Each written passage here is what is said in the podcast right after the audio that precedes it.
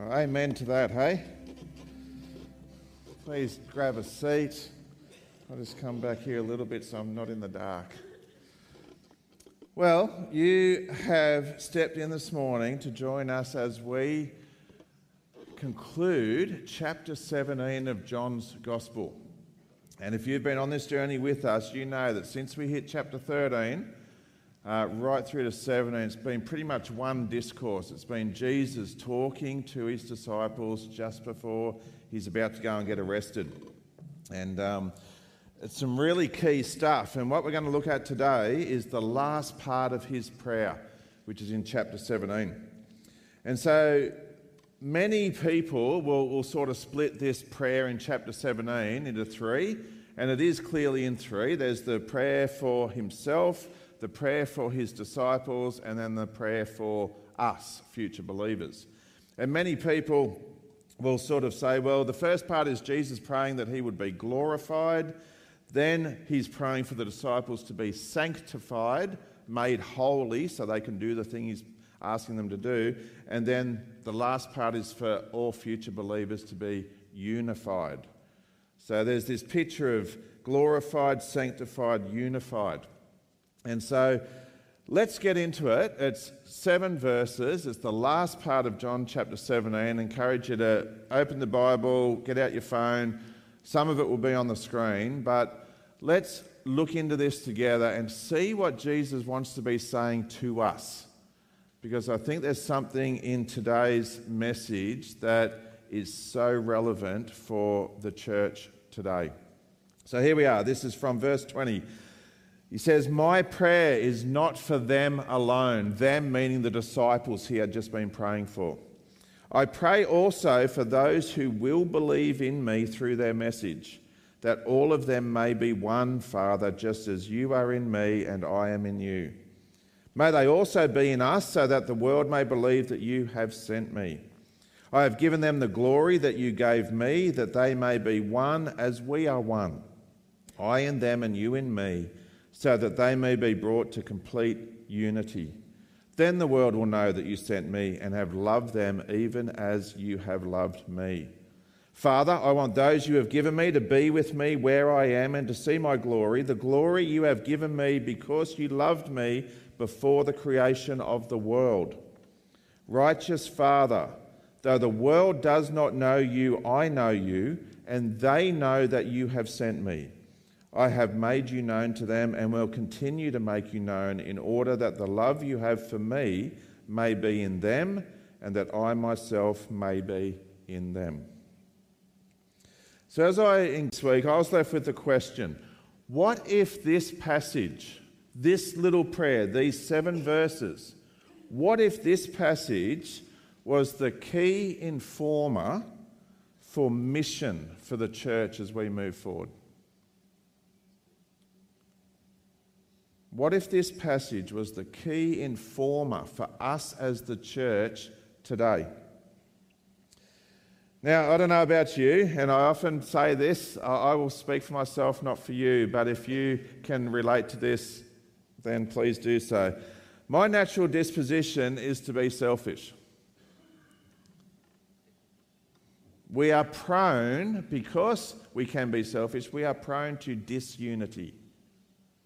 That is more often than not the natural outcome of a bunch of selfish people being together is disunity.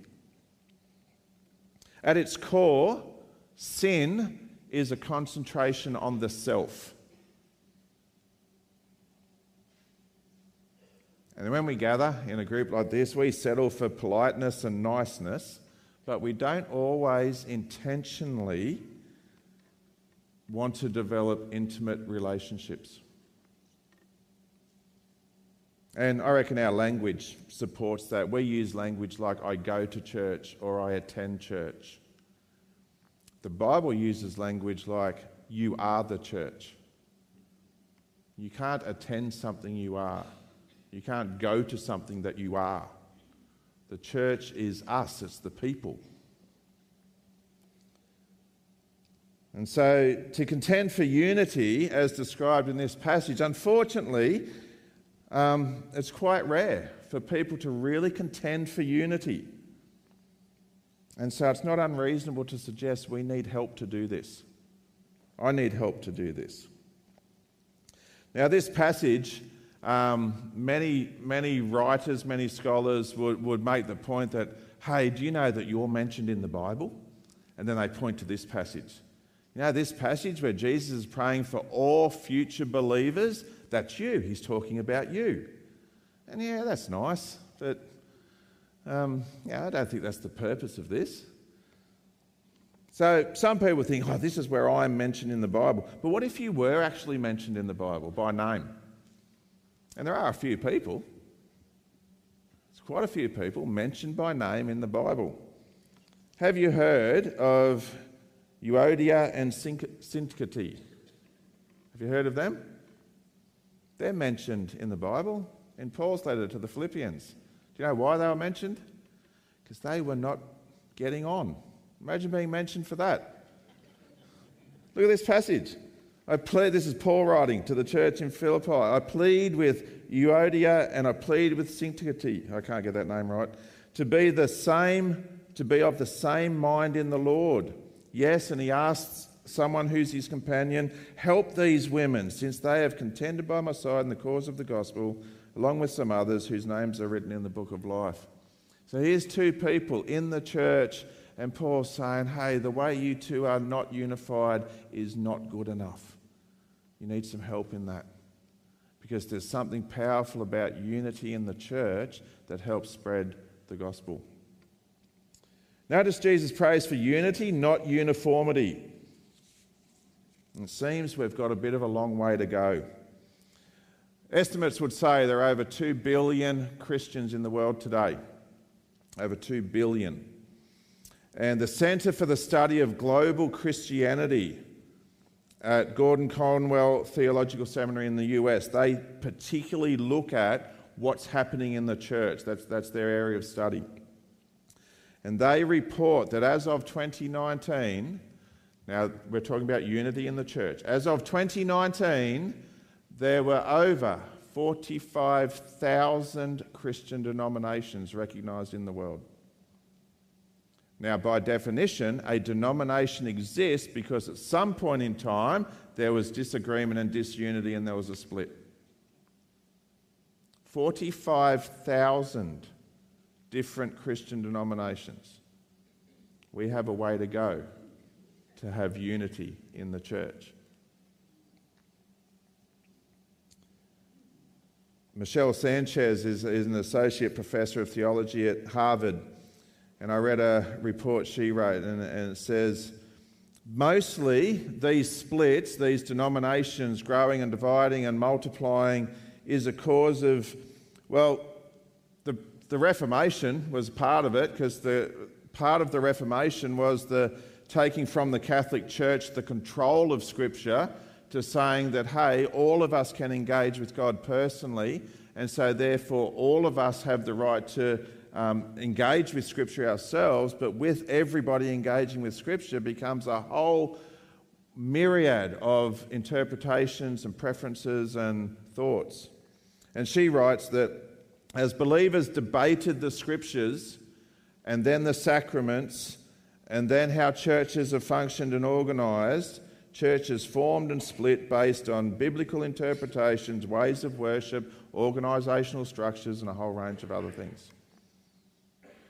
And we're left with the church today looking very diverse, which is not a bad thing, but not always unified. So, what's the source of our unity?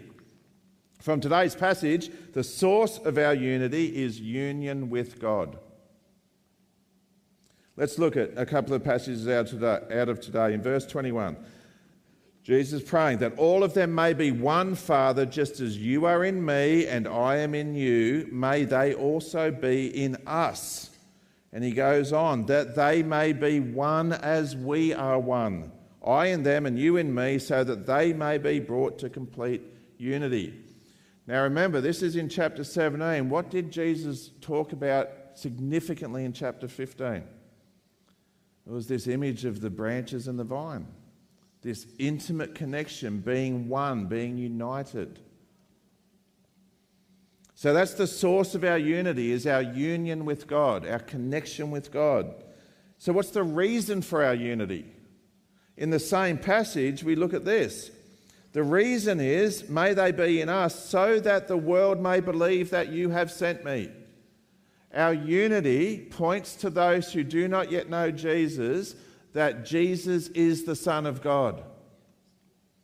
And then a little bit further, um, I've given them the glory you gave me.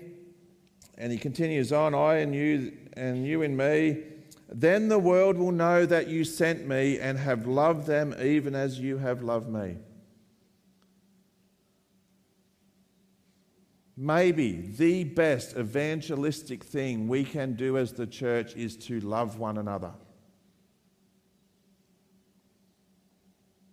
Our unity is meant to be visible to others.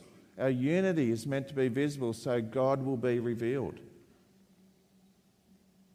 Now, it's important to note that disagreement does not have to equal disunity.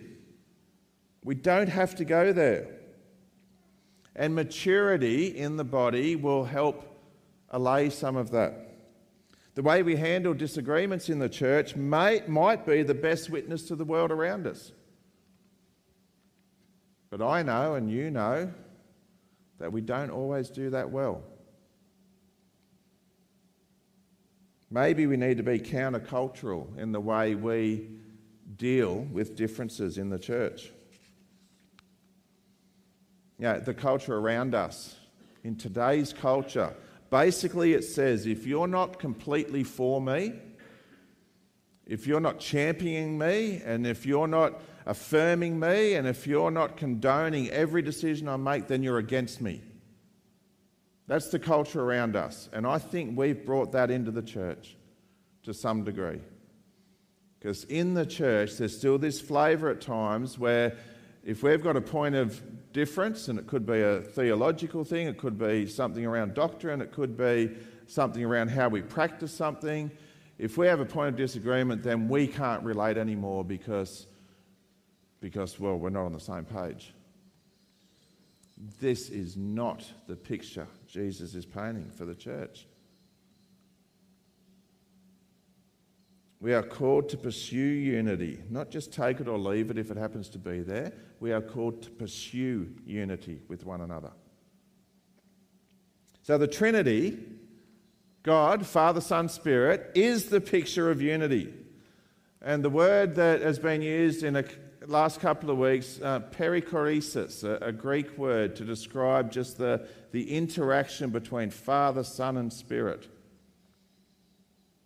And there's this idea that, that as each person in the Trinity, as the Father empties himself for the sake of the Son, the Son can receive that love and the Son can re- empty himself for the sake of the Father and for the sake of the Spirit. And as this continual self emptying of love and devotion um, goes from one to the other, as you're giving that, but you're also receiving that at the same time.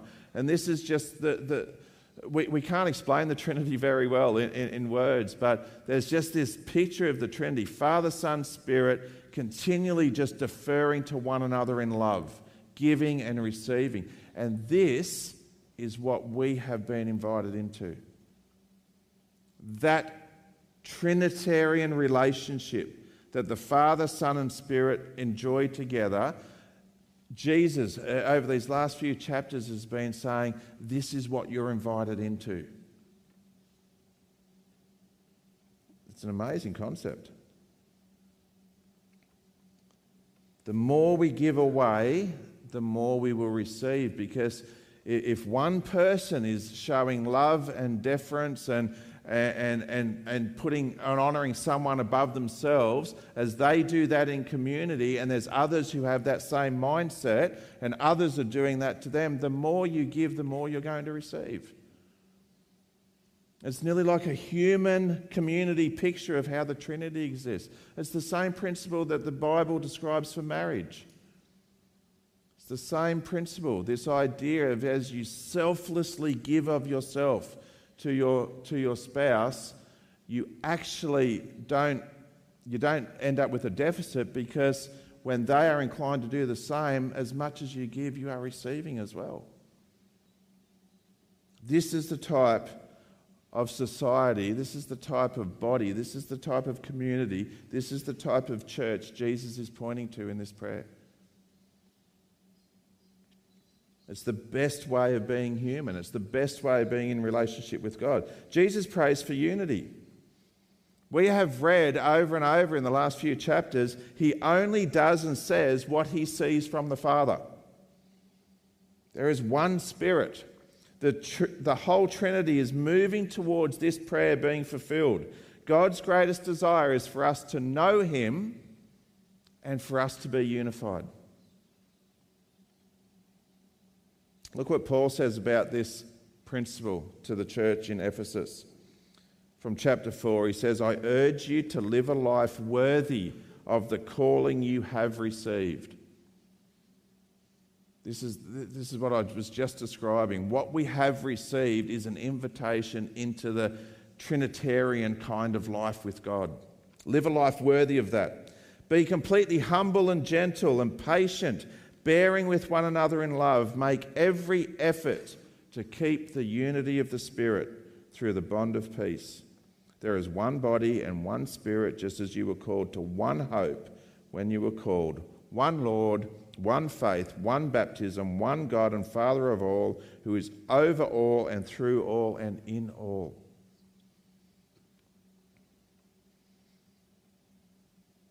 We can't have this position of, I just go to church. God doesn't give us that. It's not an option when we dig into what He's actually calling us to. I can't just attend church. God's calling us to be a community of people who selflessly give of ourselves for the sake of others so that the world will know what God is truly like.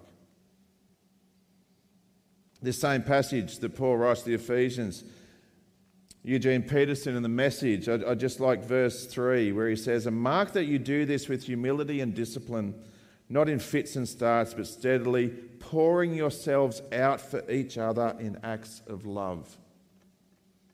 Alert at noticing differences and quick at mending fences. That's the type of community I want to be part of. Imagine that community. Imagine how attractive that community is to people who are looking for something that may, many of us don't know what we're actually looking for. Love is the foundation of our unity. It's linked right back to the great commandment. Jesus says, This is the command love the Lord your God with all your heart, mind, soul, strength, and love your neighbor as yourself. Love is the ultimate foundation for doing this. The sake of our unity is the mission of God. And I'll finish with this. Just before today's passage, the prayer for the disciples, Jesus finished that part of his prayer for the disciples with this from verse 17 Make them holy. This is his prayer for his disciples. Make them holy, consecrated with the truth. Your word is consecrating truth. In the same way that you gave me a mission in the world, I give them a mission in the world. I'm consecrating myself for their sakes so they'll be truth consecrated in their mission. To be on mission is to be aligned with what God wants and with what God is doing in His world. That's what mission is. That's what the Christian life is about to be on mission with God. Our unity as the church mirrors the life and reality of the Trinity so those around us can see what God's like. That's our mission. This is how the world will believe. This is how we know the world will, sorry, this is how the world will know that we belong to Jesus. By the way we love one another, by seeing our unity in action. What God's doing here by giving this mission to the church, by starting the mission himself, by passing it on to his disciples, who have passed it on to those who have come after them, which is the church today, what God is doing is fulfilling the new covenant. He's fulfilling the promise he has made. When we read in Hebrews chapter 8, this is the covenant I will establish with the people of Israel after that time, declares the Lord. I will put my laws in their minds and write them on their hearts. I will be their God and they will be my people. God's desire is to be with us. God has made a way for that to be a reality. He said, I will put my own very my own spirit into you so you can become the type of person through my indwelling transformation, you will become the type of person who is fulfilling the mission that I have into the world to redeem and renew and restore and reconcile all of creation back to the Father. Our Christian life is so much more than believing a few things that are written in the Bible. And we, as the church, will change the world if we would just grasp that. God's desire is to be with us, to be central in our lives. It's why Jesus can say that unless we hate our mother and our father and our siblings, we can have no part in being with Him. Seems like a hard teaching, but he's pointing to a reality, to a, to a family that supersedes our biological and cultural and racial ties. It's called the church. It's not hate he's actually calling for, but a realignment of our priorities. A looking forward to what is already true and will be eternally true. That the church is our true family. We struggle with this. I struggle with this. You probably struggle with this because our culture around us promotes a hyper individualism. Above all else, it's about me and mine. Maybe many of us have responded to an individualized and private faith. So we have no reference for the family of God and the unity that Jesus is calling us to. Because we've falsely believed that faith can be a private matter. And that I can just attend church and I can just believe some things and I will be okay problem with that is I'm at the center of that. Can you see today that this prayer of Jesus, as he wraps up the discourse that he spent with the disciples starting in the upper room, the climax of all he has been saying since they gathered to celebrate the Passover, when he washed the disciples' feet as a demonstration of this selfless love and this selfless expression, from declaring He is the way, the truth, and the life, from reminding the disciples that they have, if they have seen Him, they have seen the Father, reminding them that He will send to them the alongside of the Holy Spirit to be with them forever. That they're invited to be so intimately connected with Him just like a branch into a vine, that there's going to be beautiful fruit produced. Reminding them that he's going to defeat death and the grave and usher in a new way to be human and a new way to be with God. And all of this is centered on being united with one another. He finishes with the most important part be united to one another. And when we're united to one another, when we're in that self giving and, and, and receiving love, we actually are part of the life of the triune God, Father, Son, and Spirit. The mission of God is to reveal the love of God and the character of God. The church is called to embody this message through our unity. We have a choice to make. Do we step into this or do we push it aside and do our thing that suits me, that suits you? What if this passage What if this prayer, what if these seven verses was the key informer for mission as we move forward for the church, as the church? Let me pray for us. Father God, I, I thank you that you pray for us. As evidenced in today's passage, Jesus, long ago you prayed for us, knowing what you desire us to look like, knowing what you've called us to do and to be. My prayer and my prayer for us is that we would have a fresh revelation of what you have invited us into. Give us the confidence to step into that, to have you at the center of all we do, and to love one another in such a genuine way that the world would know that you are the Son of God. Would you help us in that in your name? We need your help. Amen. Amen. I don't think there's anything better we could